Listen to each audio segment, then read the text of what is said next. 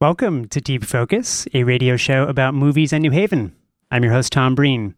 On today's interview only episode of the show, we'll be talking all about Tony Conrad, completely in the present, a new documentary about an influential, often overlooked New York artist who was a pioneer in, in so many things in musical minimalism in the late 1950s, in experimental underground filmmaking in the 1960s, in pushing the democratic bounds of public access TV in the 90s and 2000s, and in many other areas of anti authority creativity besides.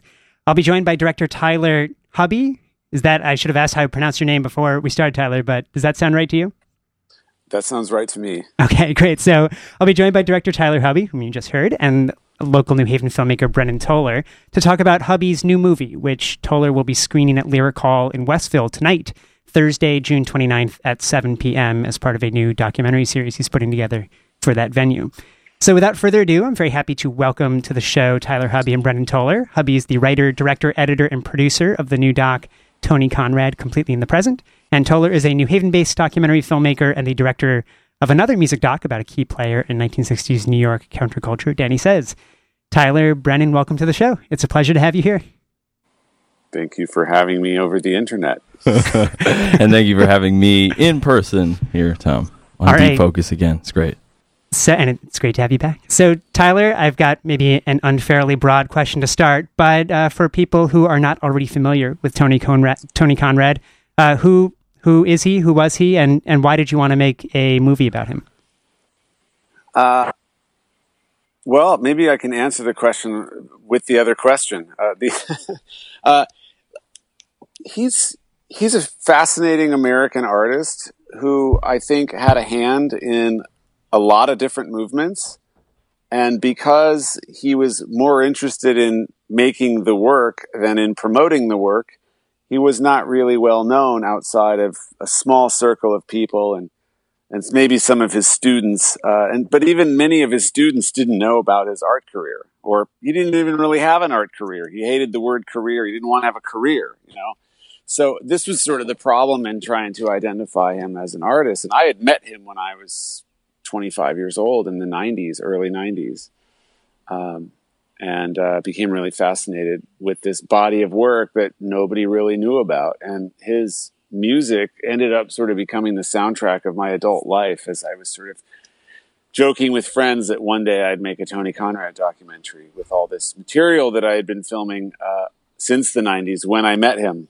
Uh, I sort of crash landed into his universe uh, as a videographer for a lot of his uh, musical performances that he was doing starting in the 90s when he was really re-emerging as a musician. Um, so I- it was sort of a combination of those things. Like, well, I, I had all this material and I also felt like this work is really interesting and important and seminal and foundational in a lot of ways. And yet nobody really knew about it. I mean, you can go back and go through all of the great books on experimental film and he's a footnote in like two of them.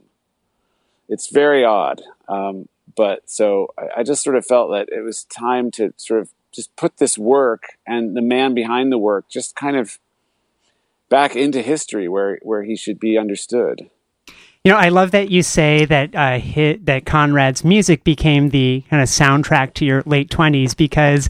Uh, I think it is a soundtrack that would be very different than that of other people into uh, kind of 1960s uh, kind of nascent rock and roll and counterculture. In that Tony Conrad's music uh, is, um, you know, predicated on very long, very minute changes in uh, kind of a, a single chord or a single note as held over the period of you know 20 30 minutes sometimes. And you know one uh, early and on very loud. And very and, and very loud. And right and this is also i mean i'm interested to hear your take on how you know conrad's music uh, kind of feels and is absorbed through recordings versus the live experience, which seems to be so important for the art that he's trying to produce. But early on in the movie, um, a, a fellow a musician and musical collaborator of his named Jim O'Rourke says that you know one thing that he really loved about Tony is that he had his own completely unique sound, and that you know when you talk about trumpet players, there are trumpet players, then there's Miles Davis, there's piano players, and then there's Cecil Taylor,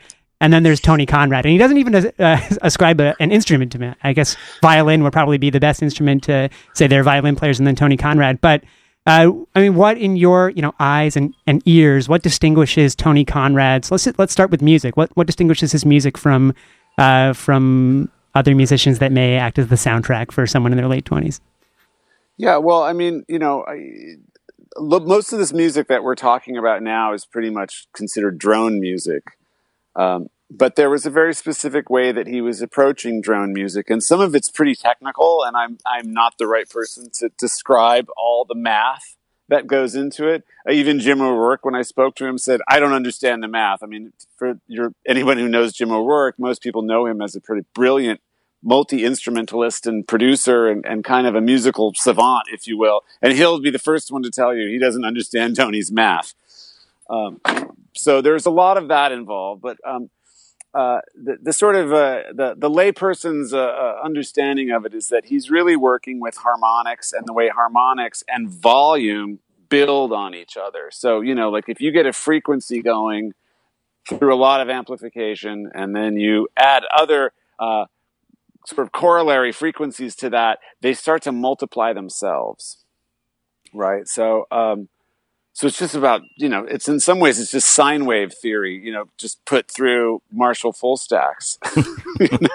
And, um, um, and because he was using a violin and he had a very specific way of tuning that violin, uh, uh, there is a sort of signature sound. I mean, no one really sounds like Tony Conrad, and and uh, and he varied this thing, and he would play with uh, cellists and and other string musicians, and and he also used uh, you know looping tools and things like this. So he could he could sort of quite literally amplify his own sound and make it sound like you know you're watching you you know you'd see his performance you'd think how is one guy making this much sound? Uh, and that was part of the that was part of the trick to it. You know, I think and, my uh, I think my response to the music is maybe best uh, described by one of your kind of featured talking heads in the movie Moby, uh, when he says that uh, Tony Conrad's music for him just kind of slows down his metabolism, uh, and and I think that that gets uh, so well at what Tony Con- Conrad was trying to do in almost all facets of his art, which was to have a uh, a kind of physical and like physiological impact upon the person and the people watching it. It's not just a matter of enjoying or trying to understand what's happening, but your body actually kind of changing what's coming at you. And Brendan, I, I want to bring um, you into the conversation because this this movie and thinking about Tony Conrad was so interesting uh, in juxtaposition with your own movie about Danny Fields uh, called Danny Says, another guy who was you know in this you know. Uh, this downtown New York kind of emerging rock counterculture scene, and yet I feel like there could not be two more more different and more similar people. One, they're both kind of born storytellers. They're both very funny in very kind of dry and sardonic ways.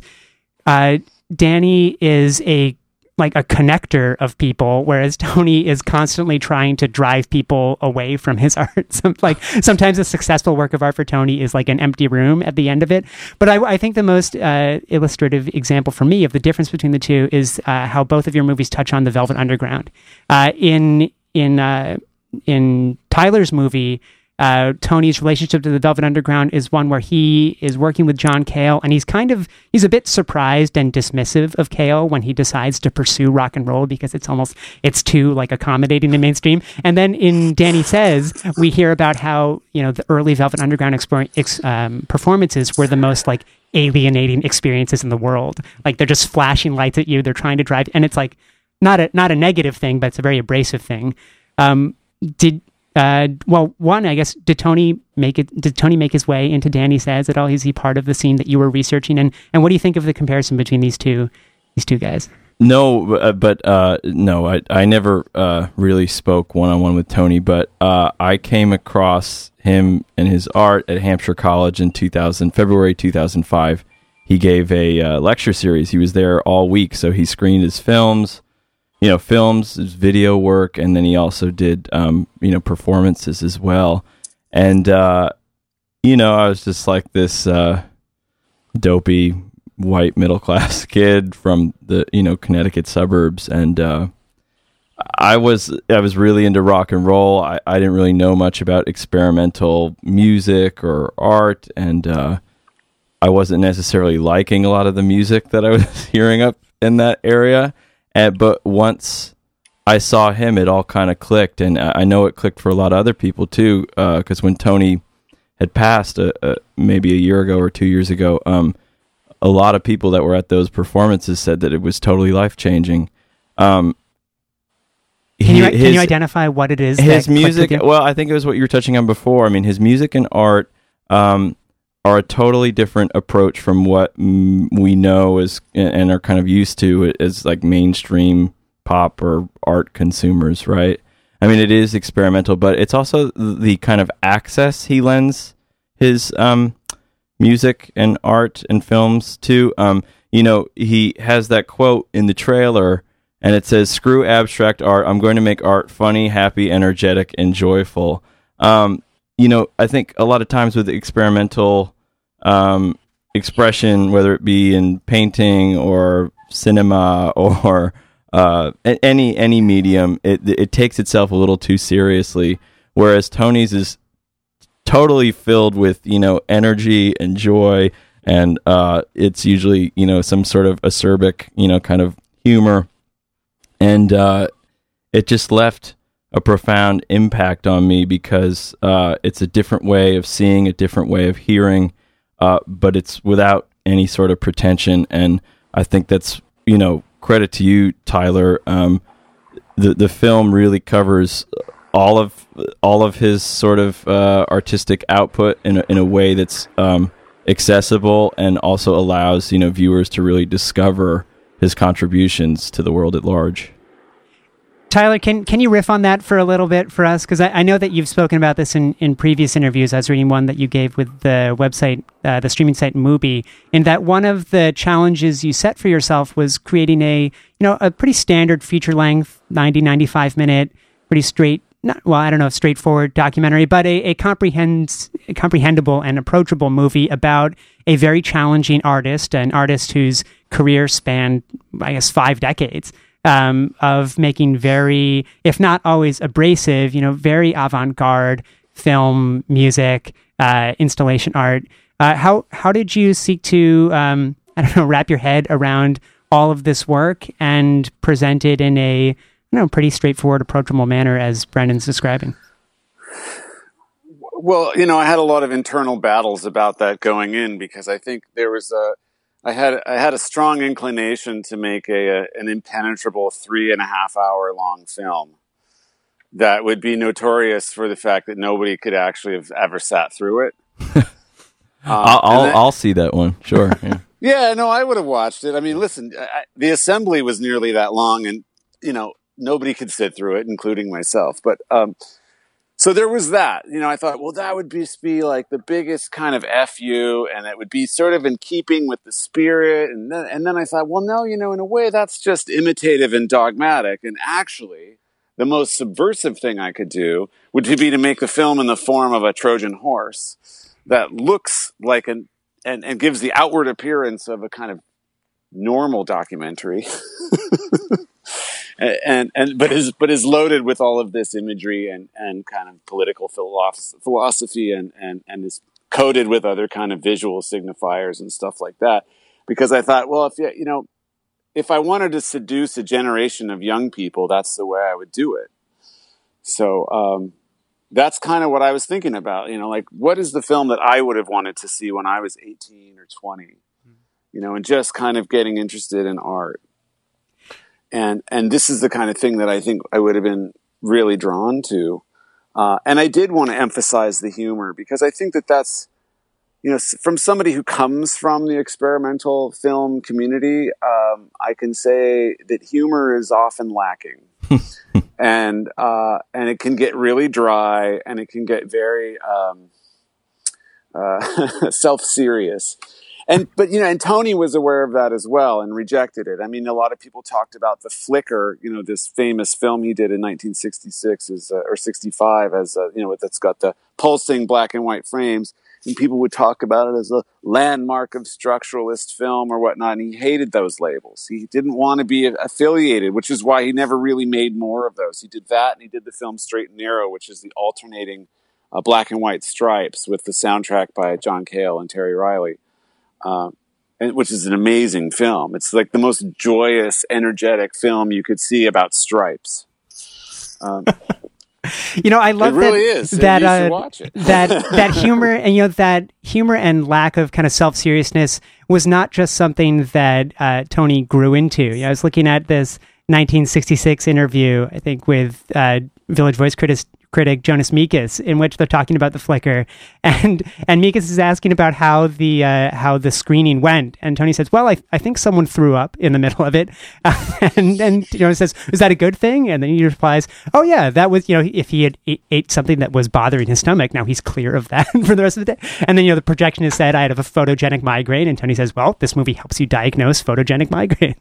Um, so go so going back to the point when he was actually creating this art, that humor was coming through.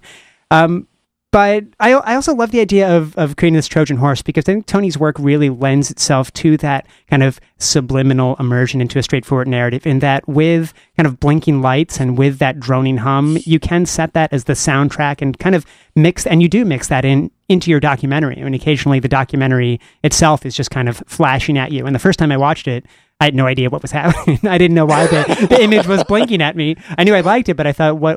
Why is this happening? And what? What does this have to do with Tony Conrad? Um, I, I wonder if you could, you know, as a, as a longtime film editor yourself, could you tell us a bit about the the editing process for this, taking you know two decades worth of interviews and and more worth of you know Tony's own materials and and turning this into the movie that we have before us today? Sure. I think the, the, the trickiest thing was to figure out what works to include and why.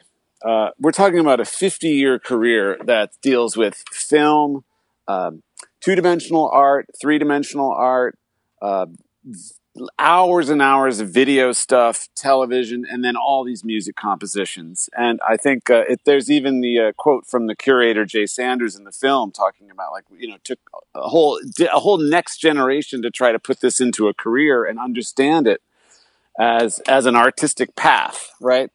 And so that was kind of what I was dealing with in, in putting it together and trying to figure out these works and the things that I had to kind of like in my own meditations as it were go back and think about it's like well what what is really what is really going on with tony's work and what is really really at the root of it? And at the root of it was um, in some ways i felt that that that tony was actually a really political artist who was using abstraction and minimalism as a form that could be triggering um, for for the the experience of the audience and for that experience to be self generated and for the audience to get a sense of empowerment of their own experience and to move away from dogma and to move away from dictation and figuration and stuff like this in film. I mean, that's the interesting thing about the flicker is no two people see the same film.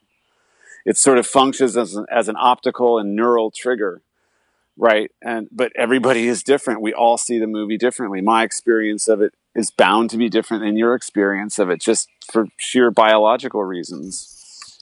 Um, and uh, and we have to all come to our own experience of that. And, a lot of that is happening with the music as well. We've talked about these performances and one of the things that was kind of hard to do you, you talked about recordings was in the mix of the film itself the sound mix you know we we tried to emulate the experience of a live concert as best as the, you know, with the, up to the technical limitations of what a 5.1 mix can actually hold. But the concerts that I saw in the 90s, those drone concerts, were so loud and so enveloping that they did alter your perception of time. You know, that's that. That was the thing that you mentioned the Moby quote about is um, when you're in a 90 minute drone space that is so loud, you're feeling it vibrating your organs uh, your thought process slows down entirely. Um, and and and so that whole concept of time, you know, that he was playing with in, in durational works and the music and all this stuff, if those were all in there as well. So I was looking at what is really sort of the political subtext of some of this work and how it sort of speaks to empowerment and and and and for the audience to really engage with their own experience. Yeah, and then when I started started thinking about that, the work started to line up, and you start to see where where that through line is. You know, I, would love to sit with that uh, political angle for a second, but first, I want to remind listeners that you're listening to Deep Focus on WNHH LP, New Haven's home for community radio. I'm your host, Tom Breen, and I'm joined today by director Tyler Hubby, uh, and local filmmaker Brendan Toller, and we're talking about Hubby's new movie, Tony Conrad, Completely in the Present, which will be playing at Lyric Hall later tonight, Thursday, June 29th. Um, Brendan, uh, I, am going to return to Tyler on the political aspect of, of, Tony's kind of life and work, but I wonder if we can think about that in terms of uh, Danny Field's life as well and what you respond to in in Tyler's movie. In that, I see Danny as a as a kind of surprisingly kind of unlikely political figure as well, and that he is uh, kind of unlike Tony Conrad, he is immersing himself in a more kind of traditional economy of music production, like getting a job at Elektra Records and writing for these magazines that kind of dictate the taste for youth culture. But he's directing that kind of industry towards progressively more and more experimental and less like talent based music uh, and more you know stuff like the ramones right? Where it's all you know where danny beautifully says like you can never be terrible and great at the same time before the ramones and all of a sudden here with these guys. Um, i wonder if you if you think of uh, danny as um, a political figure in any way and if the uh, you know that anti-authoritarian aspect of tony's life and work is what draws you to this movie? Well yeah i mean i think that that's something that uh, hosts like yourself, Tom, don't always give me the opportunity to talk about. I actually think that you know a chief drive of me doing my work, uh, and that includes booking Tyler's film tonight, is is you know for political reasons. Um, that culture is a way to sort of uh, set your mind on fire, new ways of seeing, new ways of hearing, new ways of thinking.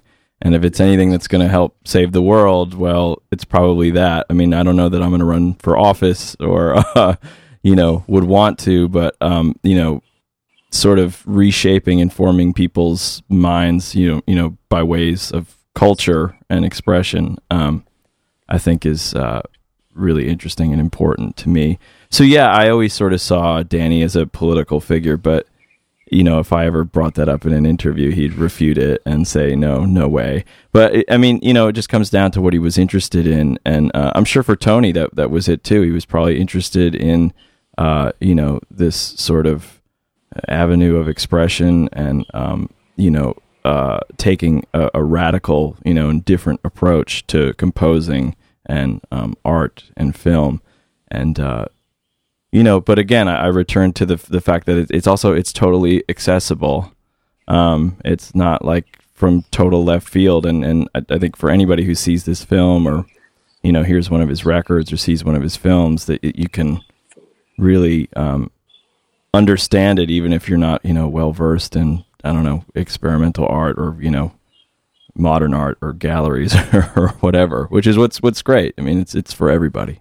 Tyler, I feel like unlike Danny Fields, Tony was quite explicit about his political intentions in I mean this is a guy who picketed Lincoln Center and said that he wanted to end composing in and of itself because he thought composing was too kind of author- authoritarian a relationship between artists and audiences. Um, I, I wonder how uh, both as as a filmmaker, how do you you know spend so much time interviewing this artist who you, who you clearly have a lot of respect for and a personal relationship with.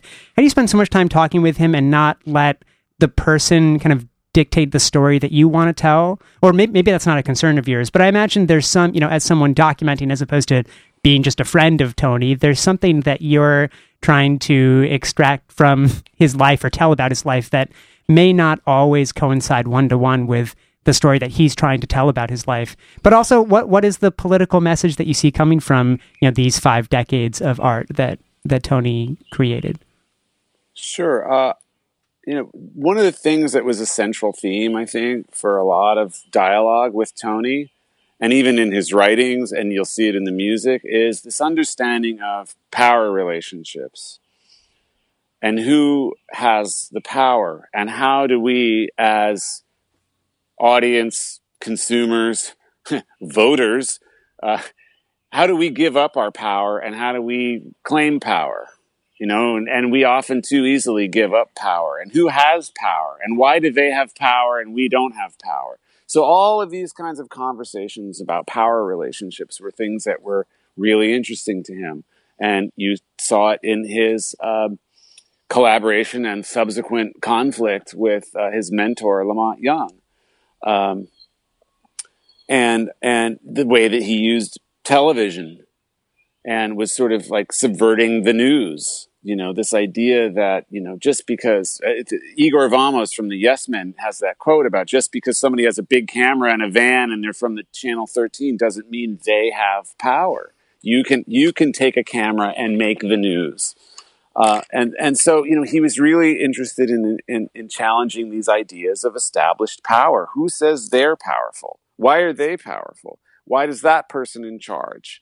You know, and and that was a big fundamental thing. And even when we were working together, uh, there was a sort of implicit understanding of this really dynamic and kind of changing power relationship between both he and I right? Because it's like who, you know, when you're in a situation where somebody has a camera and somebody's on camera, who has the most power in that relationship? Is it the person with the camera or is it the person who's on camera? And this would change all the time because Tony understood actually that it's the person who's on camera who has the power, and he would demonstrate that by walking off camera or by so, le- leaning into the camera, right? Constantly right, changing. Right. And so, and so even those kinds of things that are subtly in the film, you know, and there were even interesting ideas, you know, that, that like we would never hide the apparatus of filming, which is something he sort of started thinking about a lot when he was doing the public access television in the 90s is you don't hide the apparatus of filming. Uh, I mean, who are you fooling? We all know we're watching a film, right? So, you know, so we, he would always leave his, uh, lavalier, you know, mic wire dangling out of his pocket and hanging on his shirt. Eventually, uh, he, he agreed to stop doing that after we broke a very expensive microphone. and, I, and, I, had to implore him to be like, please tuck it in your shirt. You know, it's not it's not for aesthetic reasons. It's just you're breaking the gear. So, but you know, so there was that even, and and and and and a lot of times these interviews I would come fully prepared for the day and have a series of questions, and he would just decide he didn't want to talk about that. And I had to kind of work with that. You know, I mean, he could be obstinate and and uh, contrarian. I mean, that's what's so interesting about him. But at the same time, it did pose a lot of challenges, especially when we'd be out in the streets of New York, and I'd say, "I want to go over there and do this whole thing over there," and he'd think for a minute and say, "Yeah, I don't want to do that. Let's go over here." So I had to also think about ways to almost kind of trick him into doing what I wanted to do. Like I'd even just, I stopped even preparing and, and staying up late at night worrying about, you know, detailed stuff, questions or whatever, because I knew whatever I put out there, he would bat away like instinctually. So I was like, I'll just throw out dumb questions and those will just lead us down the path to where we need to get. I don't need to uh, work myself up with a lot of, uh, uh, preparation, which is sort of a strange kind of way to, to work. But, um, but even that, I could tell how he was kind of toying with me and my expectations about you don't have to, you know, you don't have to do all that.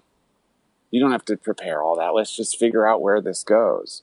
And I'd made I've made the comment before that sometimes photographing him was like was like wildlife photography. You know, it was just I just had to make sure we had enough batteries and enough memory cards or tape actually if you consider how long i started filming him just to keep going you know just keep going just keep going i don't know where he's going with this just keep going um, and eventually we'll wear him down or, or he'll come into something that that happens. Uh, the end the final scene of the film kind of came about that way.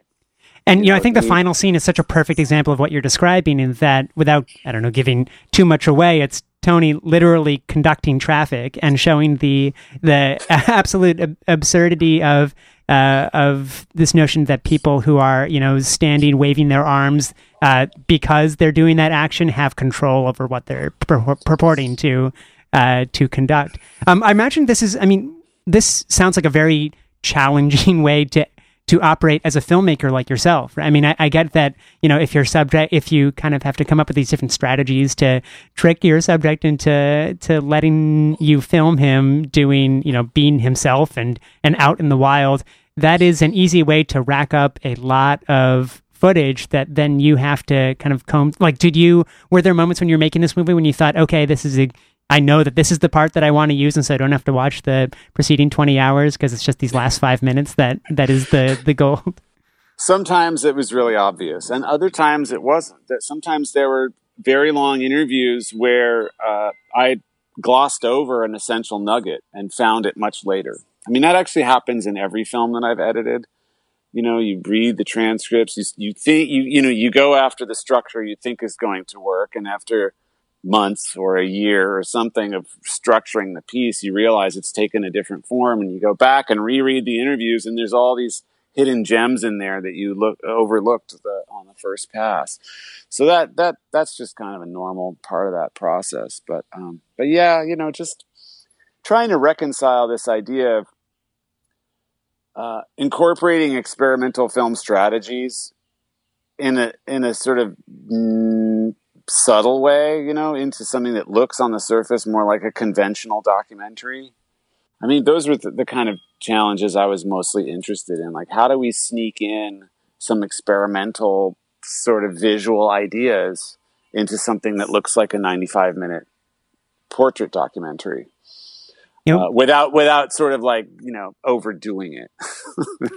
Brendan, we the last time we had you on the show, you were here talking about uh, Jem Cohen and Peter Sillen's Benjamin Smoke, uh, mm-hmm. and also Silver Lake Life. And I think that Benjamin Smoke is another good example of a movie that one the filmmaker spent like ten years working on. Right, it's this long labor of love where you spend a lot of time with someone and p- kind of piece together uh, all of these different kind of representative uh, images that you have uh, accumulated over your time with this person. Um, but it's also, you know, a very uh, kind of interesting, ambitious, artistically kind of edited movie in that uh, it's kind of elliptical. It's it's not just a straightforward concert documentary or biopic. It kind of matches the person at the center of it, uh, who is resolutely an, an, outsider. And the movie, in its way, um, it's it's kind of deceptively matches his um, his outsiderdom. It's not looking to be like other music docs. And I wonder how you, I mean, wh- how much your experience as a filmmaker jibes with what what uh, Tyler is saying. I mean, does this sound familiar in terms of the relationship you have with your subjects, the way that you have to kind of earn their trust or convince them or trick them into kind of t- talking or being comfortable enough that they're going to get to a point where if if they're not going to maybe not answer the questions that you have on your paper, but they're going to answer some larger question you have about them. Um, how how is this jiving with your own experiences as a filmmaker? Yeah, it's kind of exactly the same. Uh, Tyler, I was like silently laughing when you were talking about you know reading the transcripts and even that you, you think you know everything and you and then you watch some of the footage and oh what was that and you could sort of glean over like yeah gems in, in a way and also just you know the the both, you know, if, if we had to compare um, the the two subjects, um, yeah, they're both contrarian. So, I, you know, I, I feel Tyler's. Uh, I'm with you in solidarity there. Uh, there were many times where I would prep and you know want to talk about a certain thing, and then uh, they just go the complete opposite direction, uh, w- w- which is fine. You know, um, it's just uh, digital uh, information that we're recording, I guess. But then you got to transcribe it and store it and back it up, etc. So, uh, you know, there's a lot of energy going into it. But um, yeah. Um, and how about how about the question about how how do you as a filmmaker guard against letting your subject kind of dictate exactly what you are going to be putting together as as your documentary? Is that something that you were thinking about as you're making Danny Says, or were you just you know, well, you the first couple and... of years, I was just like just trying to get the story down. So I, I, it was really he dictated it. You know, even down to what we would talk about that day. Sometimes it was an hour of him complaining about AT and T.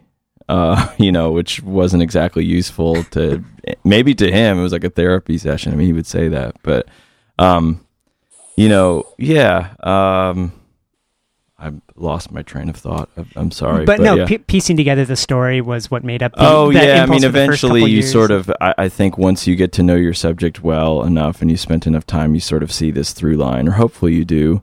I mean, that's you know, I think the, the chief way people sort of construct docs is is they have there is this kind of thread and through line that takes you through the story, um, uh, you know, through time forwards and backwards. So. Um, yeah, I mean, you know, I came to a point with Danny says where it was, you know, this is a story about a guy who invented himself, who helped invent a culture and helped other people invent themselves. And, you know, I mean, similar, I think Tony is somebody that um, has, you know, sort of, I said it before, like just cracked people's brains open and like allowed them to see this whole new way of seeing and hearing.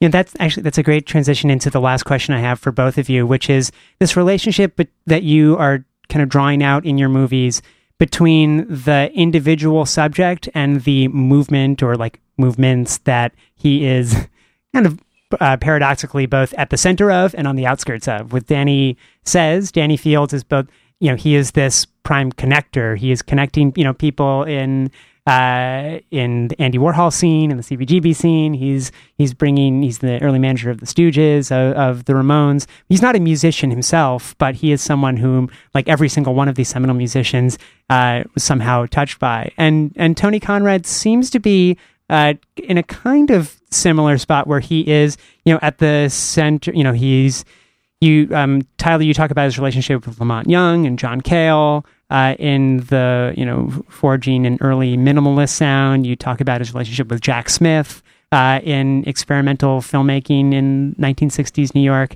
Um, I, maybe I'll go to Brendan first and then over to Tyler. But Brendan, how uh, you know now that you have I know we Danny says had its kind of theatrical premiere a, c- a couple months ago now, mm-hmm. and you've had maybe a little bit of time to to reflect back on the movie. How how do you see that relationship between the person you're documenting and the scene of which he's a part? Do you feel like this, you know, this movie that you made is um, a pretty good balance between the two? Is it leaning more towards a moment that this person is representative of, or someone who defined, you know, the the trends of of early 1960s rock and roll, or defined them?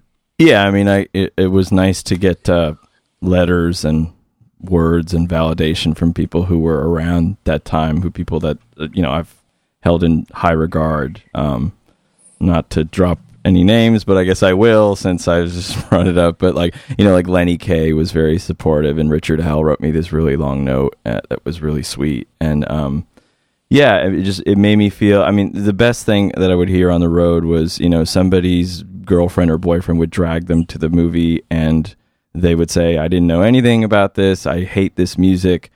But that guy was amazing and I was thoroughly entertained and thank you for making this movie. I mean, it's one thing for an audience member to come up to a, a, filmmaker and, and say nice job. I think even that takes a lot of courage for some people, but for somebody to come up and say that in city after city, it was really sweet. Um, so yeah, I mean, uh, but you know, there's there's other stories to be told with, with within the that that scene for sure. But uh, I was just so so glad uh, and similar to Tyler, I'm sure that it, that this story was preserved and is out there for you know generations to come. The, the cliche is it is, yeah. And Tyler, tell me about uh, your kind of thoughts on, on Tony Conrad, both you know in the context of his own work and also in this this movie that you've put together.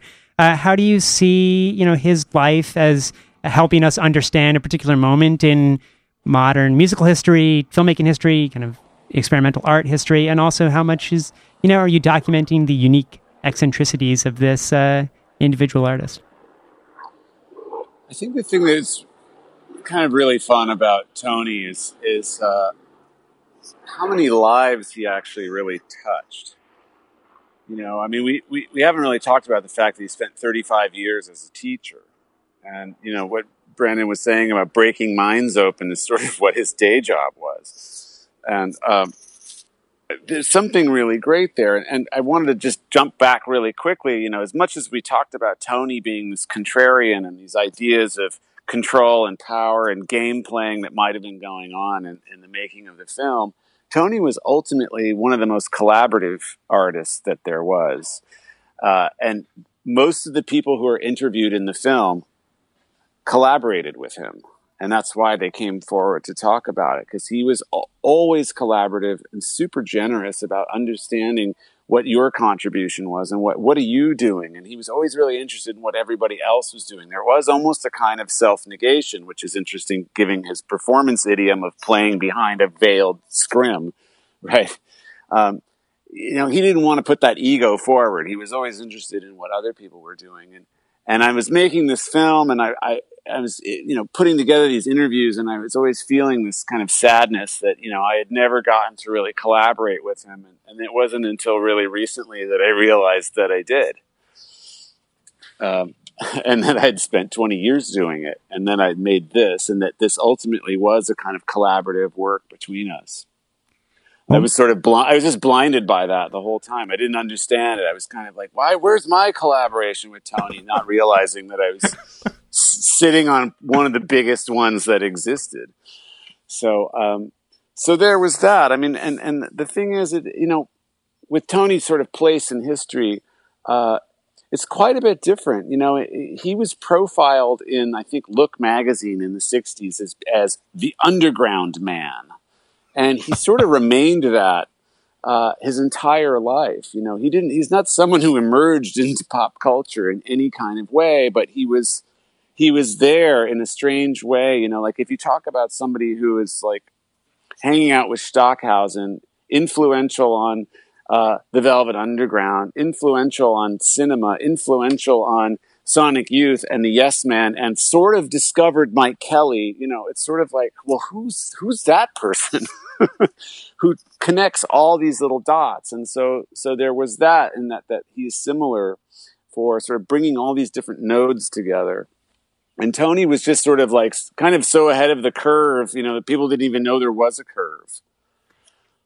Well, I think that is a, a beautiful uh, note to end it on. Um, t- uh, Tyler Hubby's new documentary is Tony Conrad, completely in the present. And Brendan, could you remind us uh, where and when it is playing? I know it's, you're yeah, it in it's, New um, Haven. And do we have time for one more question? Uh, of course. Oh, Uh, yeah. yeah. Um, By oh, all yeah. means. Okay. um, it t- it's playing tonight, Thursday, uh, June 29th, uh, at Lyric Hall, seven o'clock. Uh, it's just ten dollars at, at the door, and um, yeah, we're super excited. Um, and uh, yeah, I wanted to ask Tyler, what's what's next for the movie and for you? Uh, well, the movie is kind of still cruising around. Uh, we just screened in Switzerland, and uh, I think we're we're going to be showing in New Zealand. We've been showing in Australia. It's kind of moving all around the world slowly. We're putting together a really big event in Berlin in December. That's going to be somewhat similar to the event that we did in Los Angeles, where we had uh, Henry Rollins and Tony Oursler and Kim Gordon on stage doing different things. Uh, so we're putting together an event in Berlin on December 1st. Uh, venue and guests to be announced, but it's going to be very, very cool and very noisy. uh, and that's been kind of what we've been doing a lot with with uh, with the film is touring it and doing concerts in, in in collaboration with it. And it's been fun to see how the film has sort of functioned as a generative force for other artists. When we did a preview in Tokyo, Jim O'Rourke wrote uh, uh, an original work to, to debut at the screening. Uh, and Tony Oursler and Kim Gordon collaborated on a sound and visual piece that they created for the Los Angeles screening. And Kim Gordon's touring that around now. So the, it's kind of fun to see how the film has kind of inspired people to start making stuff. You know, that's a word I hear a lot, especially from a lot of creative people, is that they find the film really inspiring and they want to go make stuff. I agree. Uh, after, yeah. after seeing it. And that's really the best outcome I could have hoped for because I think that's really sort of what Tony's spirit was really all about is don't look at me, don't ask me, you know, you go make something. He didn't want to be any voice of authority. He wanted you to figure it out on your own. Uh, and uh, as far as what's next, I mean, there's all kinds of things that are coming up, but I can't talk about them. I know what that's like. Um, Tyler, is there is there anywhere our listeners can go to learn more about uh, this movie, Tony Conrad, or, or any other things that you work on? Is do you have a website or a Facebook page you want to direct people to? yeah, there's a website and a Facebook page. The website is probably ground zero for everything, just TonyConradMovie.com. And uh, there's all kinds of stuff there, pictures from all the events around the world, and uh, screening links for stuff that's coming up, and reviews and media stuff, and uh, even some links to outtakes and things like that. And then you know you can link to the Facebook page where we're annoyingly updating uh, all the time. uh, it's all there. Um, yeah, come ch- come check it out. You know we're still we're still touring the world and screening in the, the oddest of places, from grand theaters to uh, anarchist pop ups. Great. Well, we will post a link to TonyConradMovie.com at this show's website, deepfocusradio.com. And I'll also post some links to previous interviews with Brendan and uh, any links to Danny Says. Is there anything else you want to plug before we close? We have no, the, the just, screening just tonight. this film tonight. It's Excellent. wonderful, and it's an honor to have it, Tyler. So thank you Yeah, for go see it in the it. theater where you can see it loud. Yep, it'll, great sound system at Lyric Hall, so it will be loud. Yeah. well, Yeah, that's that'll be good. Yeah. Tyler Hubby, Brendan Toller, thank you so much for coming on the show and chatting about Tony Conrad. Thank you. Thank you. All right, you can find a complete archive of Deep Focus episodes at deepfocusradio.com.